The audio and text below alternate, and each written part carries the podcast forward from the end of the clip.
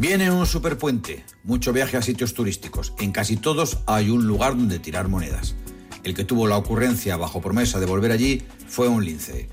No solo por la recopilación de dinero, es que encima hace pensar al visitante en algo que probablemente ni se hubiera planteado.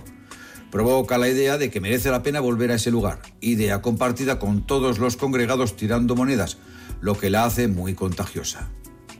Probablemente en el fondo nadie se cree que tirar céntimos de espaldas a una escultura repercuta en nada, pero por si acaso se invierte en ello. Se tiende ingenuamente a considerar improbable que mucha gente sea embaucada simultánea y constantemente.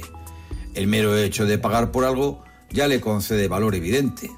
Cualquier gasto económico ratifica de inmediato la credibilidad del producto. Juramentarse junto a una tribu cosmopolita consolida lo convenido y si además hay un rito, el compromiso se afianza. Aunque sepamos que en realidad conseguir un propósito depende sobre todo de ser capaz de contagiar la confianza en uno mismo. Desde el inicio de los tiempos es conocida la fuerza de la convicción colectiva. Llámalo fe, dogma, credo o ideología. Con una mínima pizca de esperanza escenificada en un excéntrico ceremonial, apabulla al gentío motivado por una promesa deseada.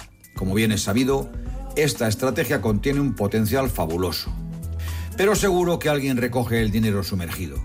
Y en el reverso de estas monedas se encontrará la parábola del megaturismo. Lugares que se pudren repletos de monedas. El rey Midas, ¿se acuerdan ustedes? Bueno, pues buenos días, Mincho. Y que disfruten del puente.